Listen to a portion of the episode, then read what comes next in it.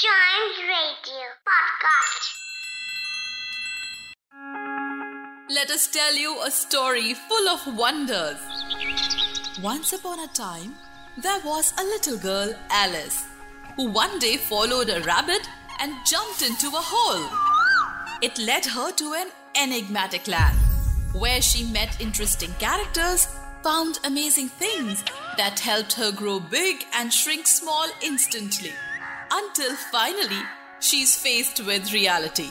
In this 150 years old book, Alice in Wonderland, originally written by Lewis Carroll, this little girl had many adventures. Join Alice in her journey to this strange land in a new audio story presented by Chimes Radio.